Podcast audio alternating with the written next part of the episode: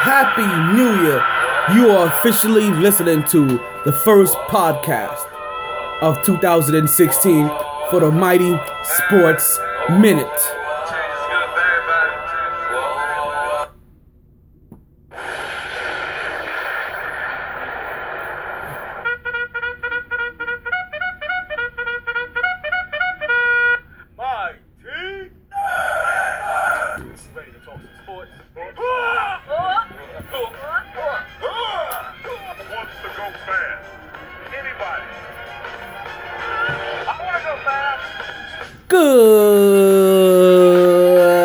Afternoon and welcome to another edition of the MyT Sports Minute.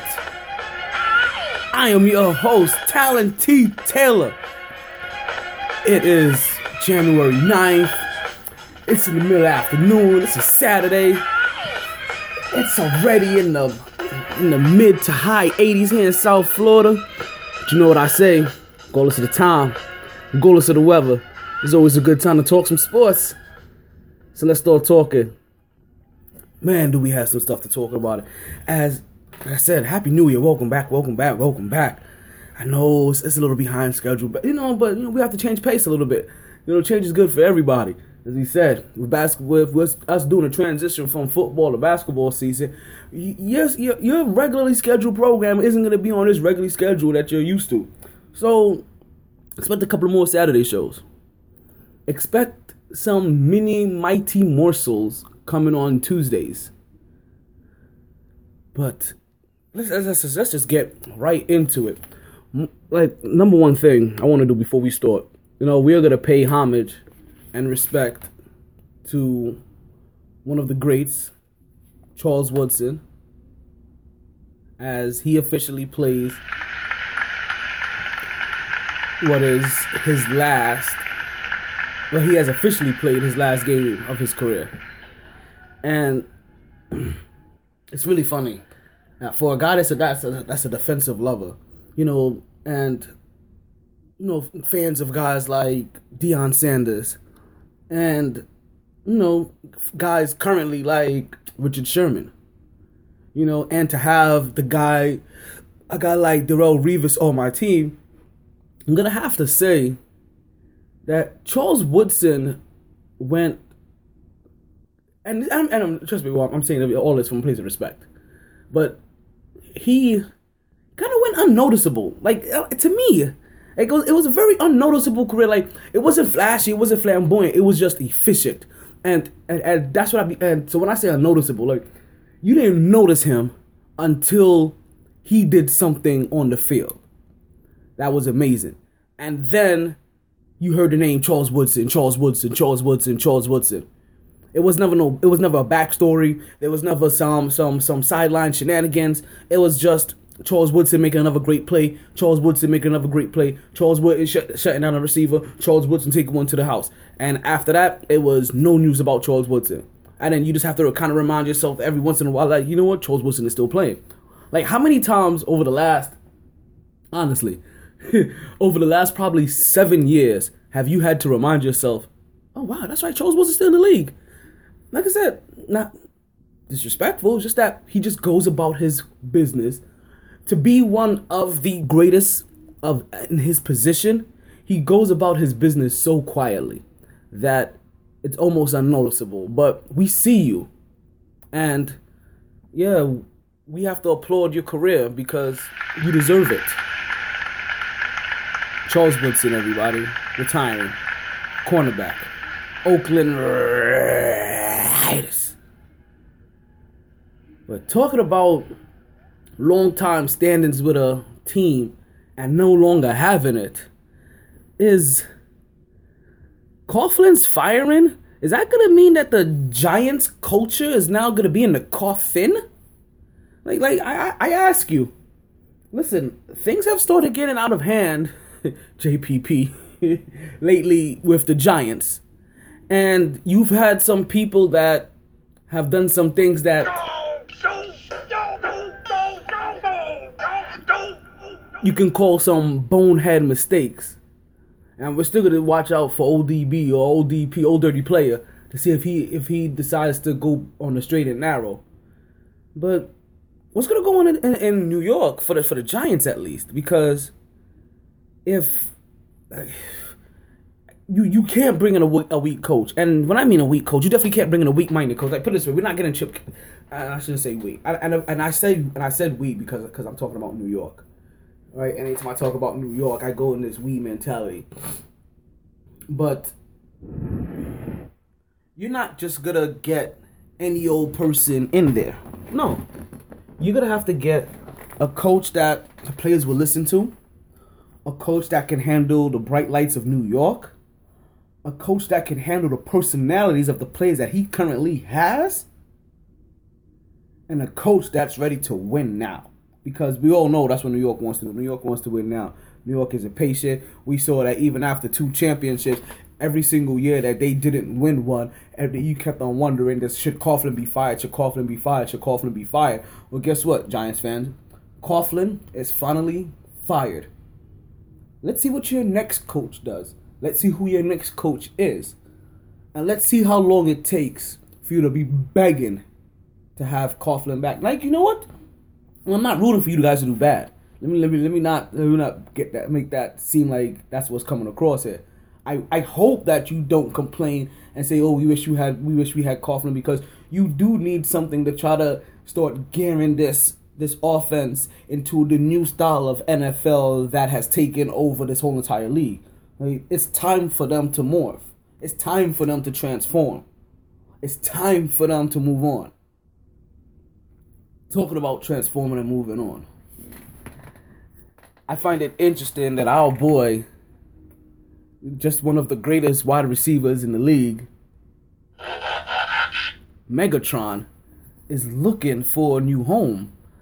And you have to think, like, this opens up all kinds of possibilities because, not for nothing, like, I, I think just in the division, you, he can go to Green Bay. And him and Aaron Rodgers, I, I, I would assume that him and Aaron Rodgers would be the equivalent to Tom Brady getting Randy Moss. It would ha- like that's what I picture, especially with Jordan Nelson coming back and any and anybody else that they decide to have as receivers because you know that they just that Aaron Rodgers can just fling the ball like my blood clot ball flinger. ball flinger. That's what, yeah, my, my flinger the ball. Alright, so man, so you know, even think about this: him going to the Giants, teaming up with Odell Beckham and Eli Manning. Him going to the Jets, teaming up with Brandon Marshall and Eric Decker. You, you, you understand that if he honestly becomes a free agent, he will be one of the most sought after free agents. Not just, I'm not, I'm not, I'm not even to just put it to his position. One of the most sought after free agents in NFL history, Megatron. Oh man, it's gonna be interesting to see where Megatron goes. But these games took a toll on me this week, and I and, and you really and you wonder fast, and and you know what I, I can say that I, I can't say it really took a toll on me.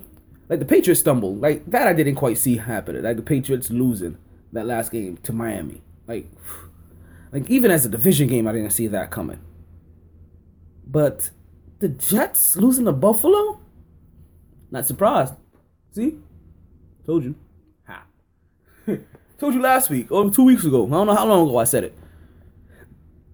I wouldn't be surprised if the Jets lost this game and didn't make the playoffs, and I wouldn't be upset if the Jets lost this game and didn't make the playoffs. This Jets team has this particular Jets team that we're looking at that can be that can be added that can be added to more than it could be subtracted from. You understand? because you can't get rid of Darrelle Revis, right? And I know you don't want to get rid of Cromartie, but you may you may look at him as a commodity. You know, you don't want to get rid of Eric Decker. You don't want to get rid of Brandon Marshall. You don't want to get rid of see, and you don't want to get rid of anybody in the running game unless you upgrade it. See, so they right now this Jets team has a core for listen. This core may only last three years, right? And that's including this year. So we're talking about two more years going on.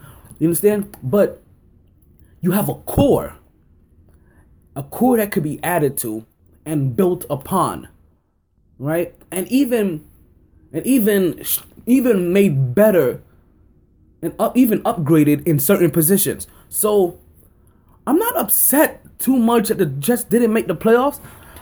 I'm because I'm hoping that this motivation or this loss, once again, as I said before, that this loss acts as motivation for that core group of players to come back and realize that you can't lose these games against Buffalo. You can't lose those games against Houston when you're rolling. You understand? You can't lose against. Yes, you beat a lot of teams that you should have beat, but you also lost to a lot of teams that you shouldn't have lost to. And you and, and hopefully they realize that you can't drop and go ten and six. No, no, no, no, no, no, no, no, no. You still got Tom Brady and Bill Belichick up there in New England. Yes, I say up there because they are not also upstate and up in the rankings. You still have them to chase and you still have them to beat. And until you can get past them, then yeah, games losing games that you shouldn't lose should not be acceptable. Listen, they can afford to lose to Miami. They've already clinched the bye in the playoffs. You understand? They already clinched the playoffs. They, they, they've already solidified their spot for where they need and want to be.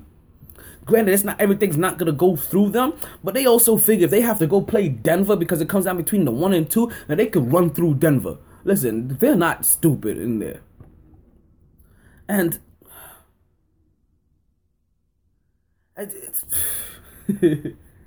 so yeah, I, I'm interested to see like this makes this off season very interesting for me from the Jets. I want to see what they do in free agency who they re-sign, who they sign. I want to see how they add for the. I want to see who they add to the play. You know, from the from the draft. Like there, there's there's, there's so much room for growth with this particular team because they finally do have a core in almost every single position. A number one wide receiver. You understand? Center, defensive end, cornerback, tight, well tight end, and and we still need help at the tight end position. See, like we still got Jace Amaro. Or we still could get just get a flat out better tight end. We we could still add a pass rusher. We can still add a better cornerback. We can still possibly upgrade at quarterback, but to be honest with you, unless you can obviously upgrade at quarterback, flat out upgrade, I'm not getting rid of Ryan Fitzpatrick. Like, listen, let him find some motivation and come in here and try to and, and win some games knowing that now, listen, that your first year was kind of like was kind of a pass, was like an oh shucks kind of thing. You you you had you, you got a job that that, that kind of you that you won situationally, but you can still do better and prove that you're the guy. Cause listen, man, when he's rolling and he's winning, man, you see it in him. You see it. In, eh, you see it oozing out of his body. The machismo. You understand? Like the the, the bearded magic one that he is when it's not like it's it's it's horrible and he can't he's not the guy that's to win the games tossing the ball around which i think that everybody in the nfl has learned like but when that running game is on point and he has a and he has a lead he's damn near unstoppable and, and he's come back a lot of games like people said like oh fitzpatrick did what fitzpatrick does but Fitzpatrick did what Fitzpatrick doesn't do, and he won a lot of games on comeback drives. So I don't want to hear the knock on him this year. Like that's not that's not where I want to hear the knock on. The knock as a team, it was on the team as a whole.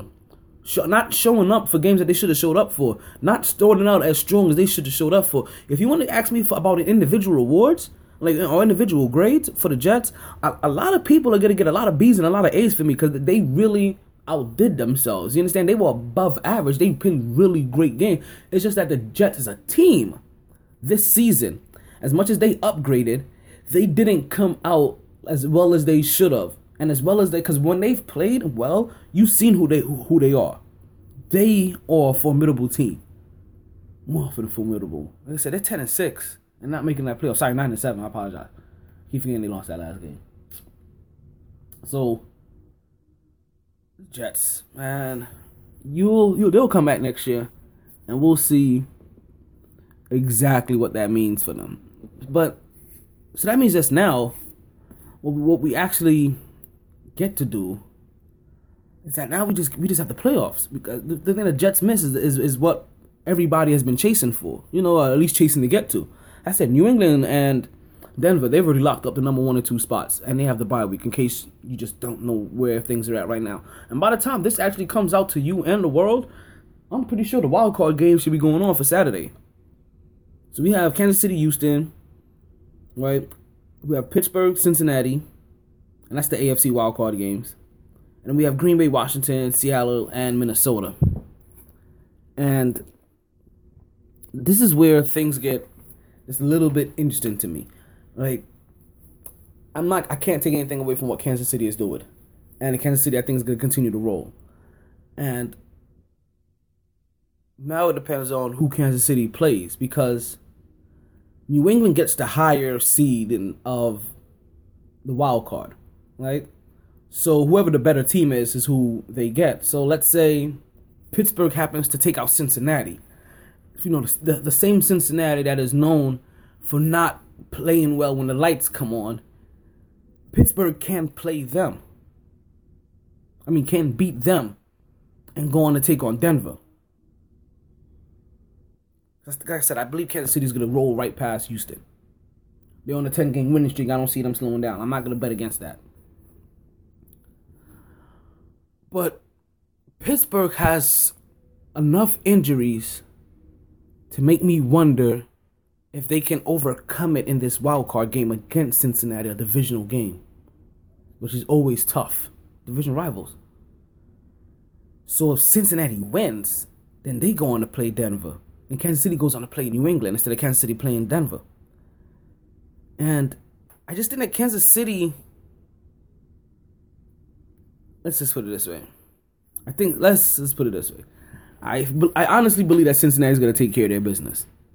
I think since I think Pittsburgh may just have one too many injuries, and I don't even want to go against. And just tr- trust me, and I say, in this particular case, I really do not want to go against Pittsburgh because I do not trust Cincinnati. It's just that since it's just that Pittsburgh has way too many injuries for me to ignore, and if Cincinnati is going to be playing all of their starters and, and and the guys that that that took them here and drove them here and, and got them to the show, then I see them getting getting this one to move on finally.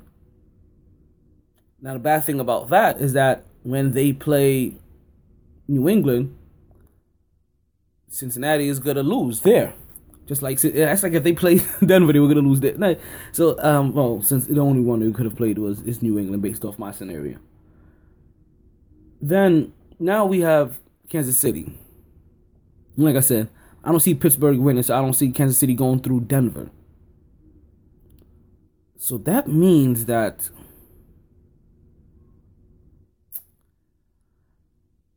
I mean, I mean, I do have Kansas City going through Denver. What am I saying? I didn't see them like, and I have them. All right, I have Kansas City oddly, and I'm and I'm gonna change, and this, and this may have to get changed as time goes on. I think Kansas City can make it to the finals, can make it to the Super Bowl. I think Andy Reid finally gets his. I see them going through Cincinnati when they play. You know, I mean, I see them going through Houston, and then I see them going through Denver. As we don't know what Peyton Manning's gonna be yet. Now, with this being Peyton Manning's first game back, and I think Kansas City just clicking just a little bit more, you know, maintaining that momentum. You catch Peyton Manning at the right time, and there you have it. Kansas City is, is facing New England. And New England has enough injuries to me for them to get past Cincinnati. Because Cincinnati just isn't going to know what to do with themselves at this point in time. And see, while I think that Cincinnati is going to have enough to beat their division rival to come through when the lights are on, I don't think they're to have enough to go against New to, to beat New England when the lights are on. And so we get a matchup of New England versus Kansas City in the AFC Championship game, and Kansas City moving on. Now, the NFC is completely a different story for me because I have I, I have almost no clue where, where I wanted to go with this one, and because of that, I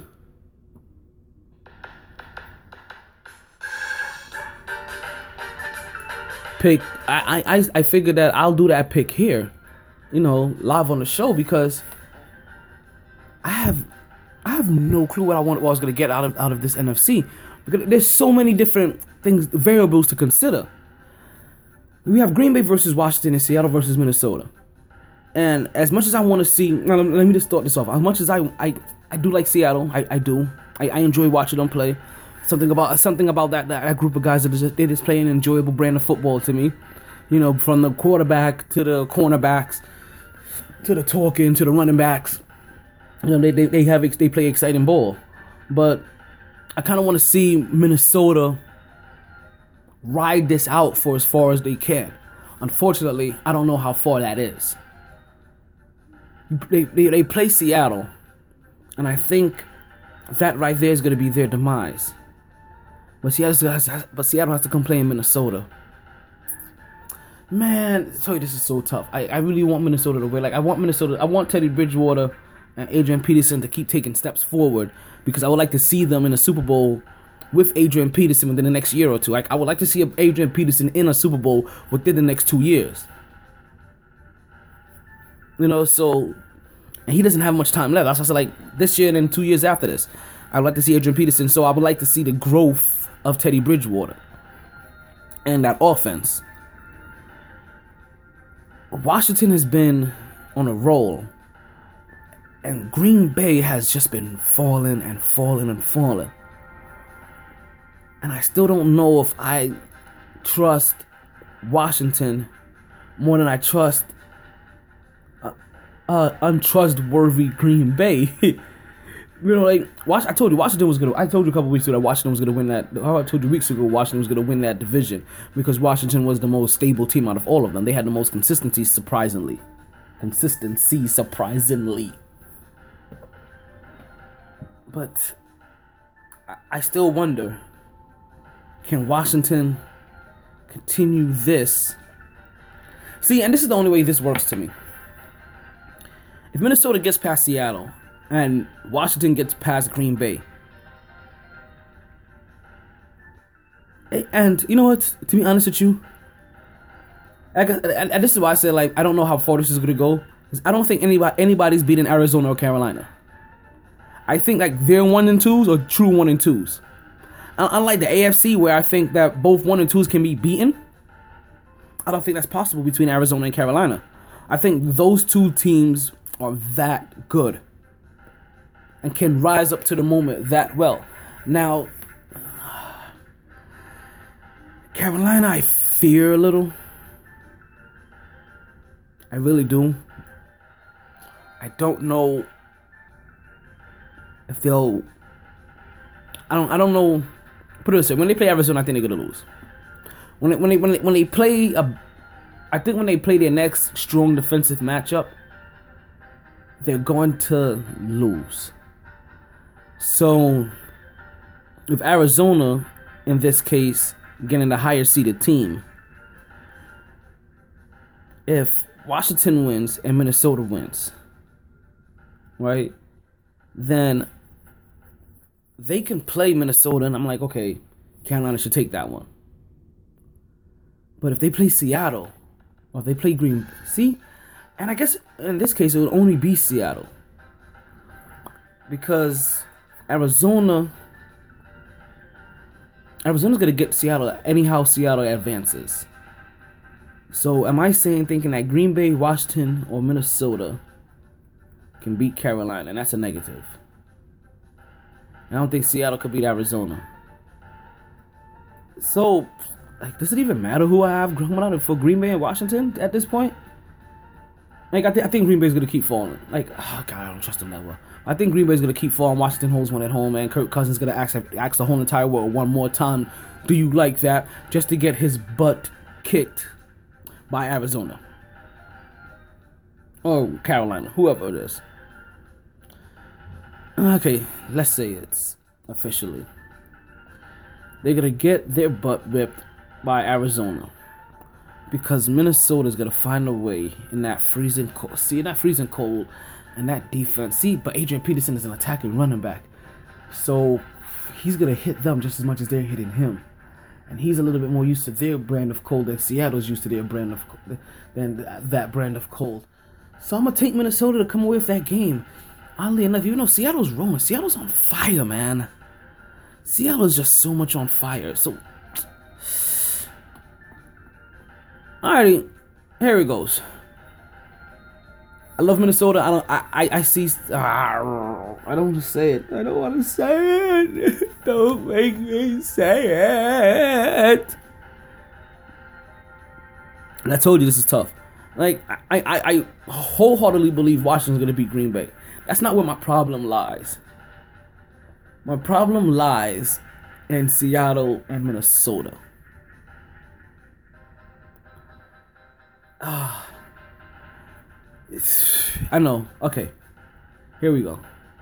Here we go. In three. In two. In one. You know what? I, I apologize. I, I can't make up my mind. So we're gonna go to a commercial break, and I'm gonna give you my pick after these commercials.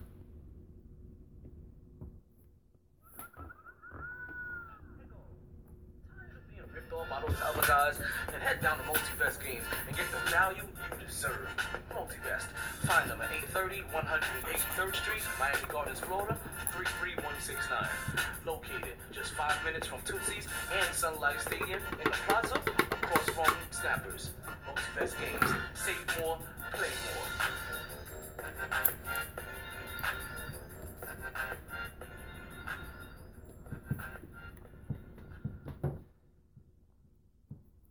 So, welcome back. I just, I just needed a moment just to take it take it away for a second. I'm gonna go with what I wrote down on the paper. So it's gonna be Minnesota and it's gonna be Washington. Minnesota's gonna lose to Arizona. Washington will lose to Carolina. We'll see Arizona and Carolina play, and then we'll and then we'll see Arizona give Carolina their second loss of the season. So as much as I wanted, listen, as much as I wanted to, I told you a couple weeks ago I wanted to see Carolina win. I also wanted to see Carolina win undefeated.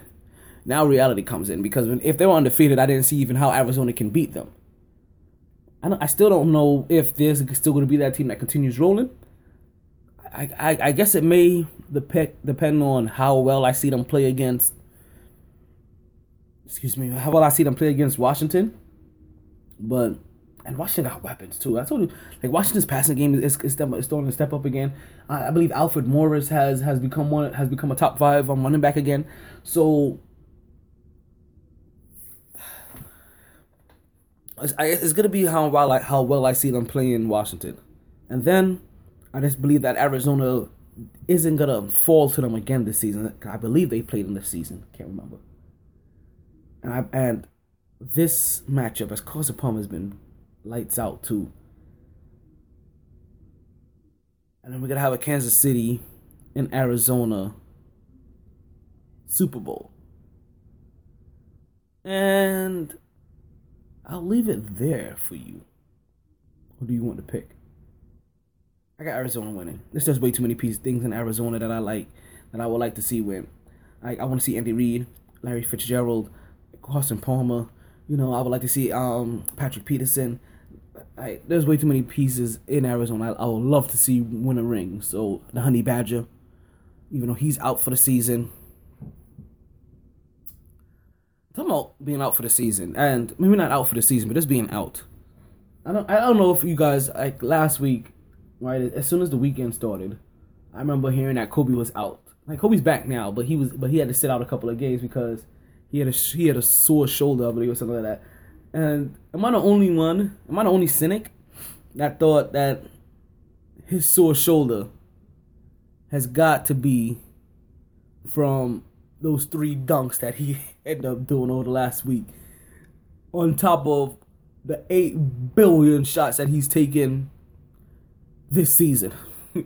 Because you know, like Kobe is the only like eight hundred trillion, you know, shot attempt person in the league ever. Like, man, this guy has shot and shots. I'm, I'm poking fun. I'm a fan of Kobe. I like him, but hey, I'm, I'm gonna take my shots when he when he has when I see him, and his shoulder hurting. As I talk, and my shoulder starts to ache oddly. See, that's karma, pure karma. But then, not only that, like, like and and so we get Kobe out, and then I turn over to and I watch this Philly and Minnesota game, and as we, as I as I go through a couple of these, it's also going to be like about the games that I, that I wanted you guys to watch this week. And that's the reason why I said that if you start paying attention now on Tuesdays, I'm to come up with a new mini show. And that mini show is just to be it's just to be a quick highlight all over the net over the power rankings and the current rankings and the games that we're to watch so that when you get this again next Saturday, then we would have watched the majority of the games like we have this week. Because there's only two games that I need to watch this week. I've watched almost everything out there. And when I tell you, like, the NBA is as exciting as it has ever been. You're talking about Philly versus Minnesota. I want to definitely catch this game. As you know, I watch Philly because they're the bot, they're the, they're the worst team in the league. So I watch the bottom three in the power rankings. You can't just always watch the best. You have to see if the bottom can grow too. And I definitely wanted to see that young talent versus young talent. I wasn't disappointed. But what caught my eye more than anything else was Ish Smith. As he danced and pranced and romanced himself into my heart that game. Yeah, he did. That was Ish Smith. He did that. That that man, my ball. But more than anything, it made me think is Ish Smith as far as a win loss um percentage goes becoming more valuable to his team than Kobe is for the Lakers? Tell you man, I, am I'm comparing a lot of things to this and Kobe is last year. Kobe, Kobe isn't just allowed to bow out. Like I, I understand you guys like love Kobe as much as you guys love Kobe, you know and you guys and you guys the ones that are now probably like like up in an uproar or in an uproar about what I'm saying about Kobe, but Kobe's not allowed to just bow out and get an ex- pass of the last season and is allowed to be horrible. No. Kobe needs to teach his players what good, smart shots look like because if not, what he's going to do is that he's going to breed a, uh, a next Laker generation full of guys that all need 30 shots to get 30 points. And there isn't that enough shots to go around. So he needs to start teaching them how to look for good shots, how to get their shots, how to get open shots, be a mentor, teach them how to ha- how to how to handle themselves on on the court and off the court. I'm surprised he hasn't gotten in Nick Young's head more than he has. Maybe this last year, maybe he can. But Kobe needs to be a lot more than just the the the the main attraction for the Lakers this season while they do nothing. No, he needs to be a teacher, he needs to be a mentor, he needs to be a leader still. More more so than ever because this is his last year and he has at this point in time more than any other time in his career a group of young guys that can carry on the Laker name and legacy. But he needs to help teach them what that means. So yeah, at this current time I think that win loss percentage wise, Ish Smith at that point position for Philly is way is a way is a more valuable player than Kobe is for the Lakers currently right now.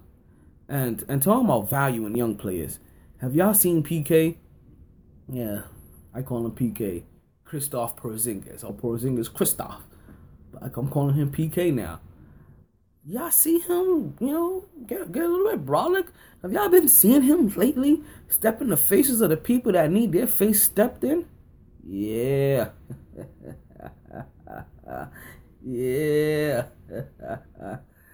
like Chris Bosh and Whiteside, you know, they thought they were all big and bad, you know, you know, mean mugging him down. You know, every time, you know, they, they get a nice little dunk, you know, Knicks came away with the W. It's all right. And when it really mattered and you and you step up to him, like man to man, face to face, chest to chest, oh no, he came and he looked down at you, towered over. It was like, that's my bike. That's my bike, punk. Yeah. Yeah. uh, like I said, these games have been incredible. I said I was in New York versus Miami game, as as New York as that. This is I'm just happy they won. Let's just put it that way. Like they look, they looked impressive, and, and they've been looking impressive, you know, for for some time now, and even versus San Antonio, they look decent but they still have some work to do and they've come out of this. Remember, I told you a couple weeks ago that they were going to start a stretch of games where they were playing about eleven teams or so like that with with an above five hundred record. So those teams remained up above five hundred, you know, and they came away with like a with a fifty percent right. You know, like they they came out of there about five hundred, which is which is what I said. I hope they would because if they came out of that those eleven games like three and eight, then our playoff hopes I think would have been shattered. Like we, they would have been degraded as a team, demoralized as a team. So I guess where I'm more, I'm more looking for, and that is something that that we as fans, nor the Knicks as players, could have afforded to happen have happened. So the fact that they came out of that just about 500, you know, like probably like around 40 something percent or whatever, that that's okay because it means that they fought every game. They won a couple of games that they should, lost probably a couple of games that they shouldn't. You know, won a couple of games that they probably shouldn't. Stayed stayed close and and they, and they stayed competitive. And that, and that's probably the biggest thing. As, as the Knicks have already won more games this year than they have last year, we realize more than anything that they just stayed competitive. And that competitiveness, you know, equals wins. You know, like equals wins in some games where teams just aren't ready to come and play at a high energetic level because the Knicks are generally always bringing the the necessary energy to play. And it seems also that Derek Fisher has just about found what rotation he's gonna use. And you know, I, I think and, and and I always tell people this, and like I had I had friends, I had Knicks fans of mine, you know, Knick fan friends of mine, um, that couldn't get past the fact that Derrick Rose was utilizing as many different roster changes that he was using, and he said, "Who else?" And, and come question, who else does this kind of thing? You know, Golden State does that kind of thing for one. But I'm not saying that we have Golden State kind of talent. I'm just saying that they do. But also, what I told him is that listen, people had time to step up and show that they deserved a role or not. Listen, like Arron Afflalo was out for a while. When Arron Afflalo was out, every single person was given an opportunity to show if they should be that person that was deserving of minutes and playing time once he came back. Now, since then, you can't deny that, yeah, we probably lost some games because he couldn't figure out what kind of rosters to use at, at times as well. But you see it coming together now as he's benched people that he felt like he didn't get consistent play or energy from. And while they were fan favorites, like he did certain little things to humble them, and now that he's given them a second opportunity, you see the level and consistency that they're now providing for the team. So, so yeah, like it was excruciating to watch for some fans, and I'm over here sitting patiently, like, listen, you have to give, you have to give some people time to do to do their job. Like these things aren't done overnight. Like the patience, uh, the patience has to be there, and obviously, I get, I get, when I, I say that I get thrown back on me that hey, I asked for patience with Geno Smith and Mark Sanchez, but those guys never had efficient tools. Like, I'm sorry, Mark Sanchez, when he had a roster similar to the one that the Jets have right now, they went to two AFC championship games back to back. Think about it.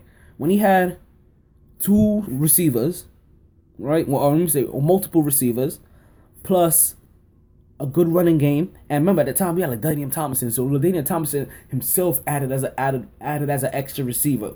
You know what I mean for the running game. Plus he was plus he can block. Plus he was a veteran to help to help out the young quarterback. We had wide receivers like Brandon Marshall and and and, and Santonio Holmes that every time they went downfield, they were you know they were either catching it for 30 yards or they were drawing um or they were drawing a pass interference penalty to have the chains moved. And then we had a star defense. Darrelle Revis picking off people left and right, stopping, you know, shutting down players. And you know what? I, I let me back up for half a second as I go on this tirade and talk about Darrelle Revis. I know I didn't talk about when I when I talked about the quarterbacks I love, cornerbacks I love, and also the Jets. Darrelle Revis completely played out of character last week, and I and that is and I'm gonna tell you right now that's part of the reason why the Jets lost, and that the biggest reason why the Jets lost. As, as I get to the game a little bit late, and I see that the game's kind of close, and I'm looking at the game, and I'm realizing that there's no Revis Island going on out there.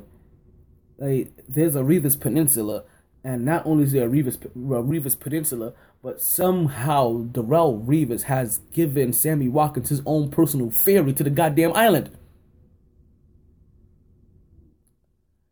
And and it was very apparent very quickly because me and my boy is talking about it because he's the Bills fan, and I'm like, it's like I don't know what's going on. It's like I'm like like Sammy Watkins is, is like Darrelle Revis, you know, normally is you know jams his receivers. He's like, and my homeboy says automatically to me like, yeah, he hasn't he hasn't been jamming. He's been letting him get everything underneath, and that's probably because the Jets never helped, you know, gave him safety love. Like he literally, they literally left him on an island. Didn't provide one safety. Didn't you know? They didn't do any anything else but say, hey, cover Sammy Watkins, cover Sammy Watkins, and they let him dink him, dunk him to death, which can kill the Jets. It has been proven can kill the Jets because Tom Brady kills the Jets that way. He has dinked and dunked us to death every single time, even when we've had good defenses.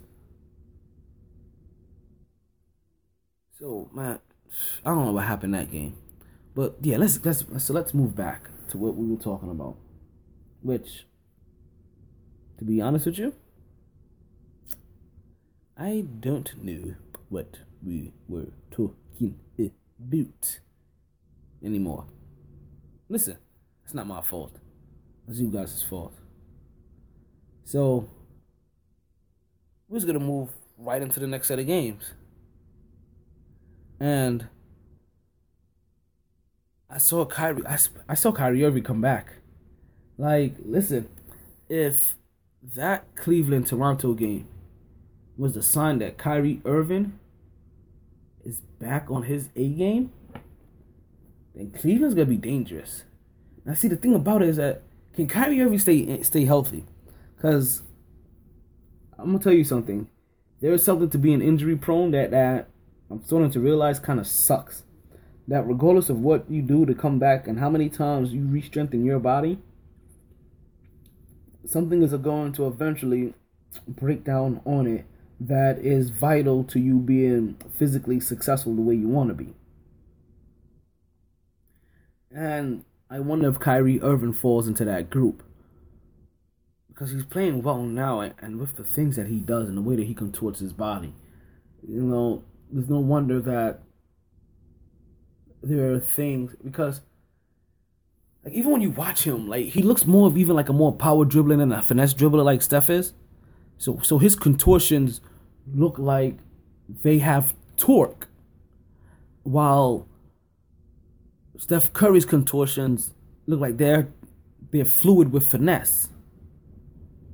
You know, kind of like like I, I, get I get worried about LeBron at times, and I wonder how long his body's gonna hold up because he he, he has a lot of torque in motions as well, and that torque. Listen, while that torque is, is, is spectacular, and to be able to go to where you're you're you're putting in that torque in certain areas, then listen, all torque does to the body is beat it down. But Kyrie Irving showed me something. But talking about beating them down, um, random question. Since Floyd Mayweather has re- Floyd Mayweather has retired, has anything interesting happened in boxing? I'm just saying, you leave it out there. And if you say yes, was it something Floyd related? So I wrote that question down.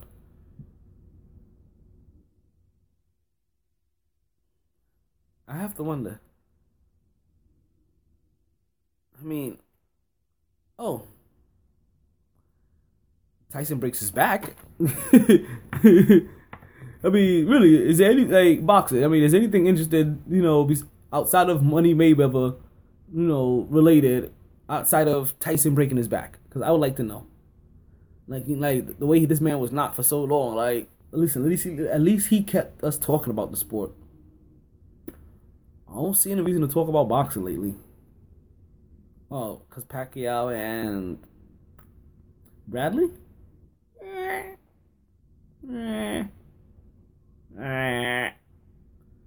Like, I don't know if I'm really that impressed. So, as we move on, right, and I want to tell you about all the games that we wanted to catch this week, or that I wanted to catch this week.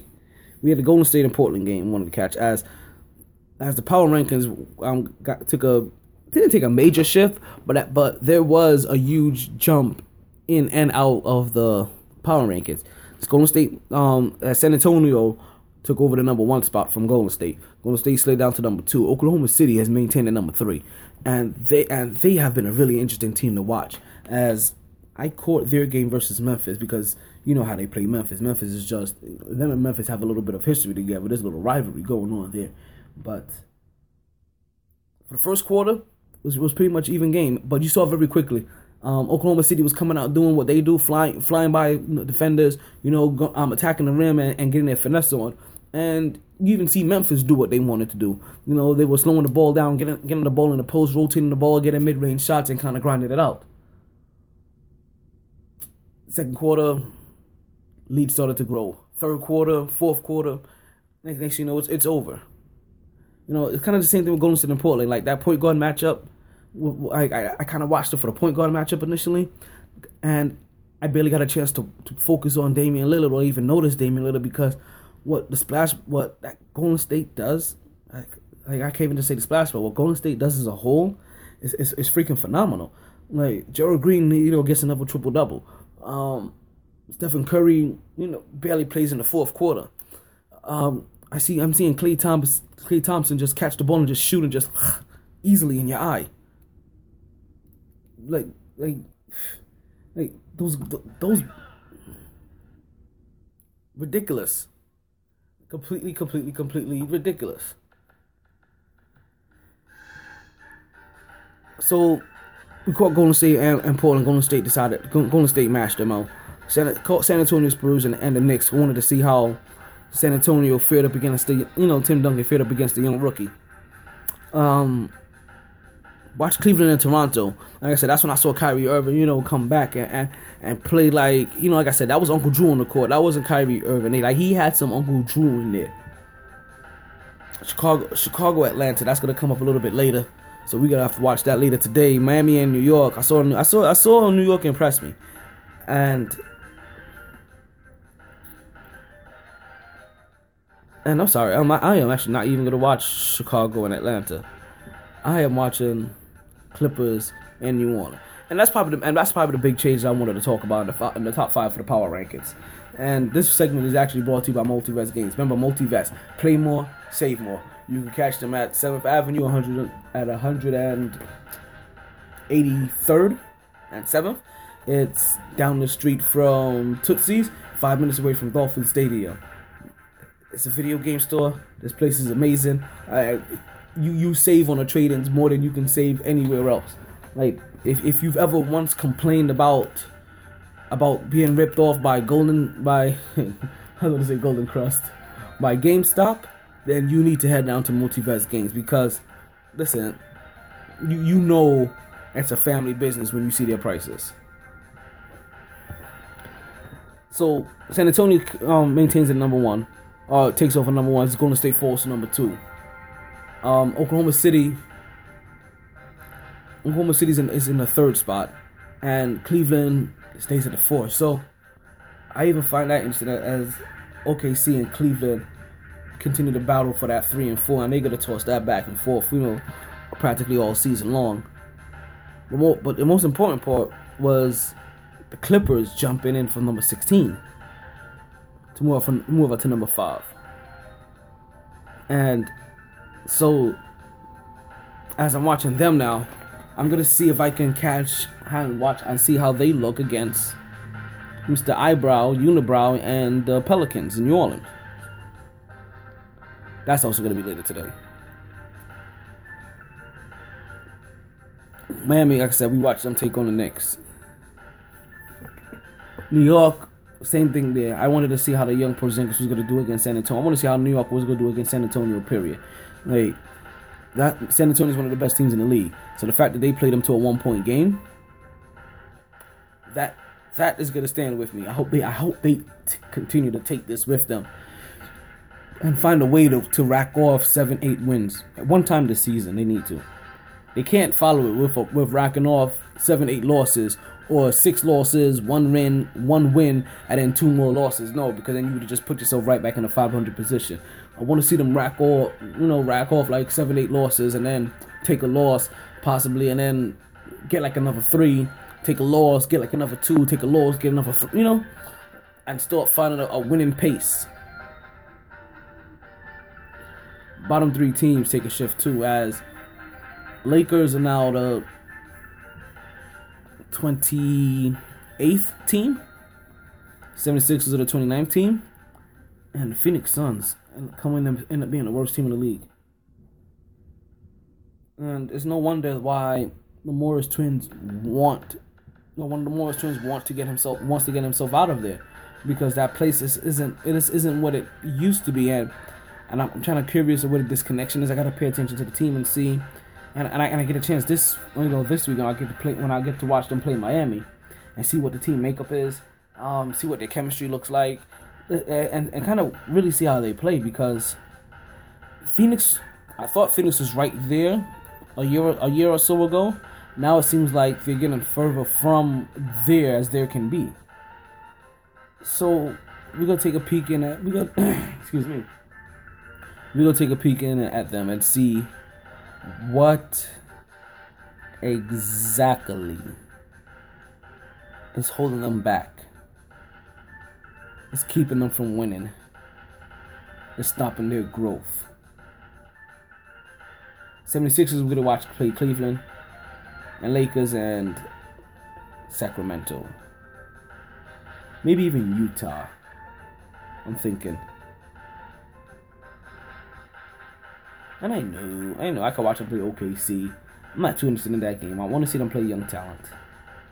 It's like it's like there's a Detroit game coming on later, right? And I kind of wanted to watch that game, but that's when I thought that Brooklyn was still in the bottom three for the power ranking. No, Brooklyn moved themselves up, and they're no longer there.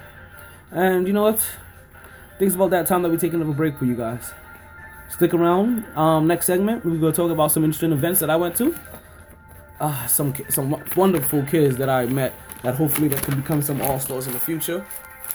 Um, we're gonna keep it. We're gonna keep it, yeah, child related in a way. We're gonna talk some. We're also gonna talk some college football, and you know, think about this while I'm on break. Who? What was the first player that you mimicked their baseball stance? and swing.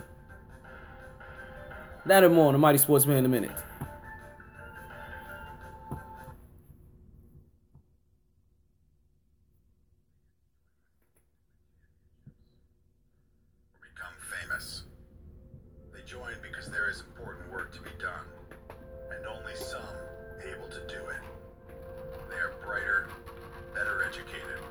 Led, and equipped than any team in history. They are doctors, lawyers, engineers, technologists, and combat troops, all prepared for whatever comes their way. You'll find them where the lights don't flash, and the only contract they sign is with themselves and their country. One day, they may be asked what they did to make a difference in this world, and they can respond I became a soldier.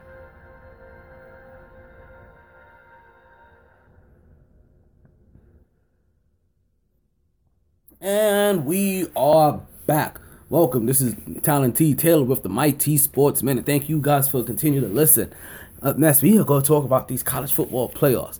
As obviously, I was completely wrong about who I thought was going to make it. In a way, where I thought that Oklahoma was going to have enough to beat Clemson. And they didn't. And, and I told you, I don't know much about about about college football. I picked Oklahoma because I because I have a homegirl, like one of my best friends. She's a fan of theirs, and Oklahoma has you know a pretty good cry, Boomer Sooner. You know, and it isn't, but it isn't better than roll.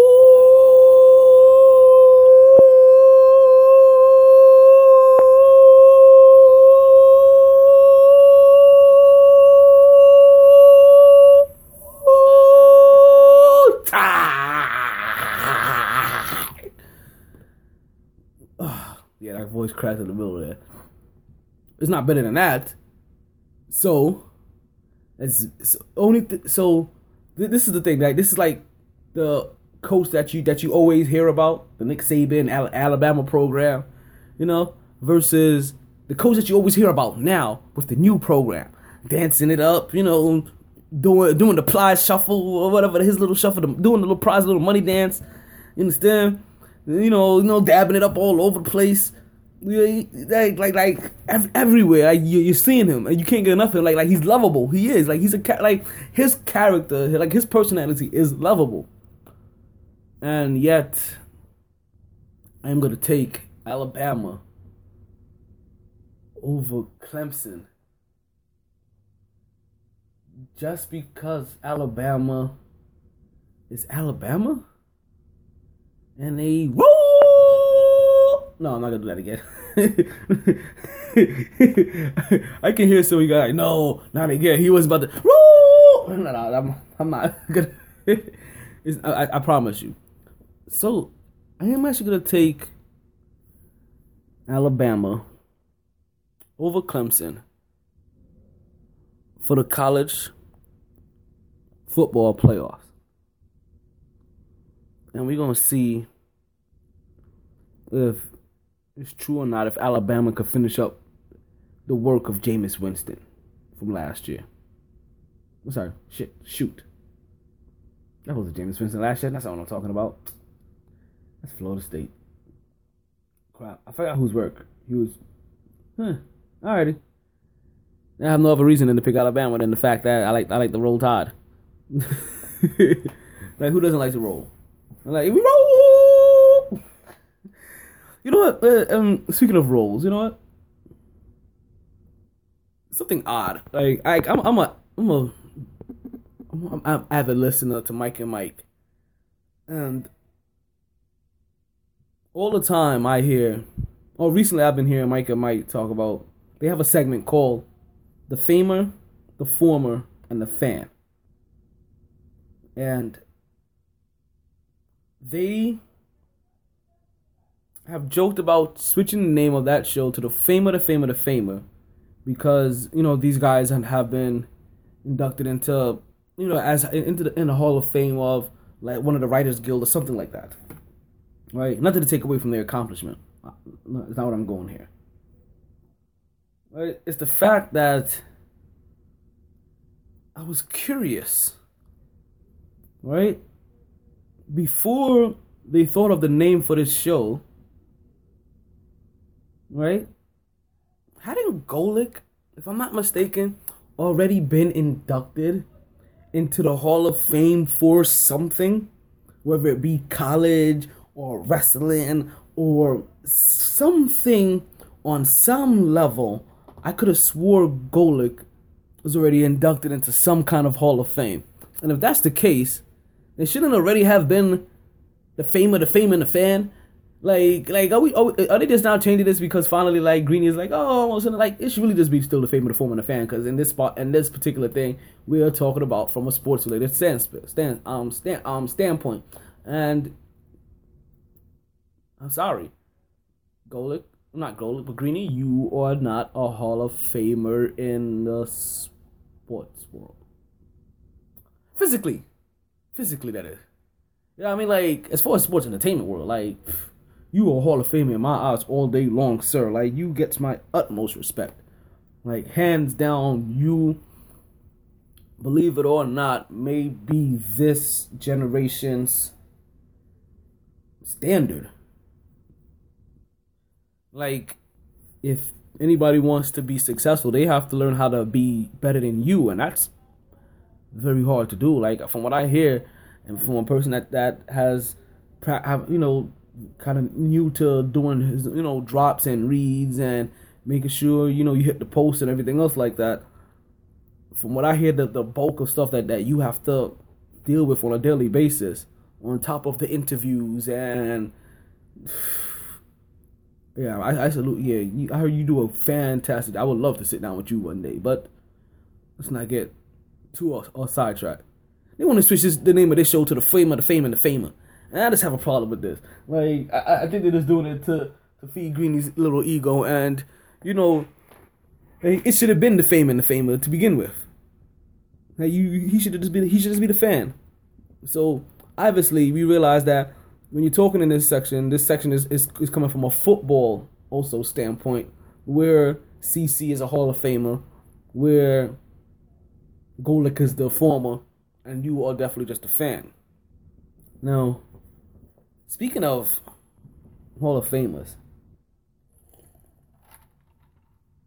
can we give it up, give it up, give it up, give it up to Ken Griffey Jr. Woo! He makes it into the Hall of Fame. First ballot pick, 99.7 percentile. And I don't even care about those three people. That's not what we're here to talk about. I'm really just happy that he made it into the Hall of Fame. And listen, Mets fans, I like I, I'm not I don't, I'm not gonna make it sound like cynic. I'm I'm um I'm leaving you out. Mike Piazza, yes, he gets it too. But I'm sitting here and I'm thinking about baseball probably being the first sport I fell in love with. Like the first sport I played was soccer. You know, you from the Jamaican from the islands, like you kick a ball back and forth. You play soccer. The first sport I fell in love with, the first, you know, the first sport I collected baseball. I, I collected their cards. I followed the stats. I followed the, I followed the rankings. I followed the positions. I, you know, I, I, I followed everything. You know, you're talking about the days of of Erickson and and and, and McGwire and Ken Griffey Jr. and Ken Griffey. you know, oddly enough, um, oh, man, you know, like just with the Mike Piazzas out there, the Clemens, the, the Strawberries, you know, and the, the the countless amounts of hitters, the Sosas, the Jeters, and I think about every single time when I walked up to a plate as a kid, even even when I played as an adult, and and I always thought about wait what who did I have an example stuck in my head as a bat and swing to emulate, and it's always Ken Griffey Jr. It, it, it, it's been him for 30 years. And it, it's, it's weird. Like, I close my eyes and I can see it to this day. You know, with the left arm kind of draped all the way across the body, like it's pushing the right hand back. Like it's pushing it all the way back. But at the same time, you saw the tension in the right arm. Like both hands were fighting each other in that direction. As that bat took a little twirl at the top, and then you see him come, swing, connect, and follow through, and just grace, and power, and professionalism. Ken Griffey Jr. I would honestly have to say is one of and one of my all-time favorite baseball players. If not just by name and memory alone. I can't tell you if I remember the outcome of most of his games. I can just tell you I remember his I remember him hitting. I remember his outfield plays, infield plays him jumping in the air and tossing, you know, and, and, make, and making spectacular catches and throws.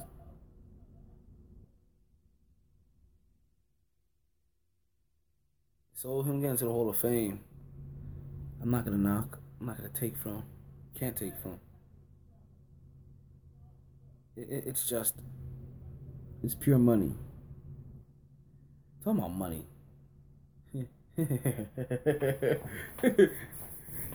You guys hear, and I'm not even gonna talk about this long.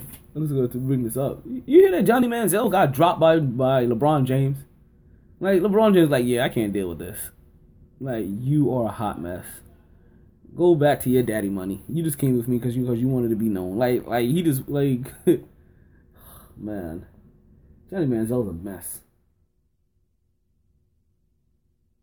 You know what though? Like I said, like I, I went to a couple of events. I went to I did an event last weekend, and it was the power. It was the power showcase down at Marlins Park, and it's an event that highlights 12, 13, 14, 15, you know, year olds, 16 year olds, 17 year olds. And I have to tell you, this Power Showcase event was phenomenal. Like, these kids were amazing. And I, it felt so weird. Like I said, and it's funny as I told you, like, I'm reminiscing about, uh, I was reminiscing about Ken Griffey Jr.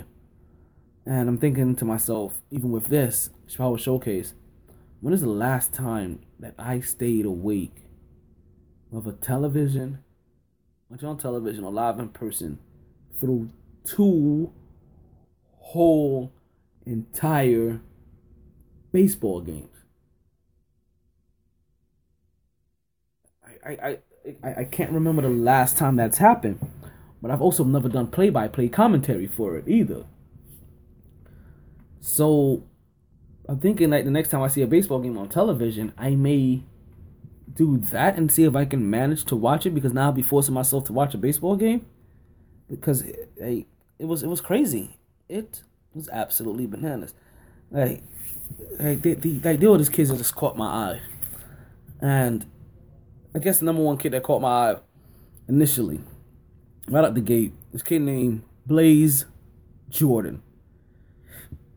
Blaze Jordan it was my young gunner of the night. This kid was only 13 years, 13 years old, 5 foot 10, 195 pounds. Hit 34 home runs that evening.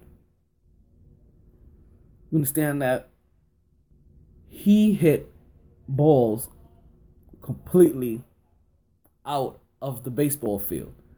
You understand like like there were people there were seniors there, 17 year olds, 16 year olds, power hitter guys that didn't even break double digits. They were getting the same kind of pitch from the pitching machine at speed limits between 50 and 53 miles an hour. And this kid just crushed one after another, after another, after another. Until I decided to call him Jay Blaze. like, like just Blaze? Like his friends don't understand that reference. Like they, they, they didn't get it, but they just thought it was a sick like a sick little nickname. but man, so like so these so the, all these kids are out here, and they all spot and they're all doing a home run event, and then after that there is an all star game that's that's done between the two the um the two upperclassmen teams, um, or the upperclassmen you know worth of players into split into two teams and in, and even then, like you see these kids are like they're sponsoring people. So this kid Jay Blaze, he took on a he took on a kid Joshua Mathis, who was this fourteen year old kid that had, and I hope I, I pronounce this right. He had Guillain's he had he had a Gillian Barre syndrome. That basically it's a syndrome that attacks the immune and nervous system. So while he while Jay Blaze is out there playing games, being in the home run event, he's also raising money to help this kid, you know, this kid go through, you know, or get through or pay for medication, pay for pay for treatment so that he can keep living. Get through this this immune deficiency that he has. Oh man. Another one that caught my eye was was was was actually was was a when I say foreigner, like it was a foreign pitcher. Um it was Hirokazu Doi. And Hirokazu Doi had had to be one of the smallest guys out there, five foot seven, 171 pounds. Yes, at five foot seven, 171 pounds. This is definitely one of the smaller guys in his classes. You know, like when you get to some of the younger classes, you get a couple of like five foot four guys, you know, here and there. But one of the smallest guys in this uh, period out there. But when I tell you as a pitcher, this kid had the stuff in that game, like in that All Star game that we watched between the upperclassmen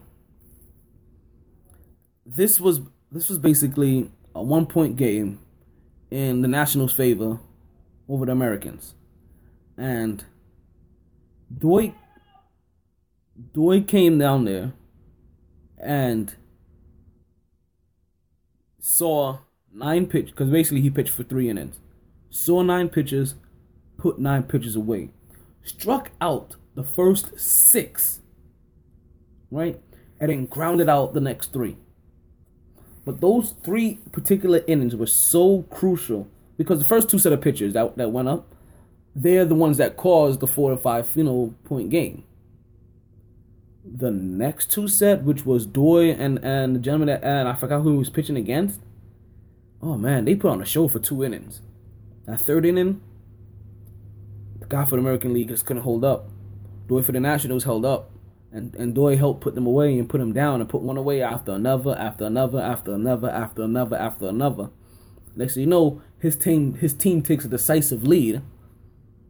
And that decisive lead is held on to the point where the Renaissance man, Justin Farmer, comes in as the closer and pitches a closing inning.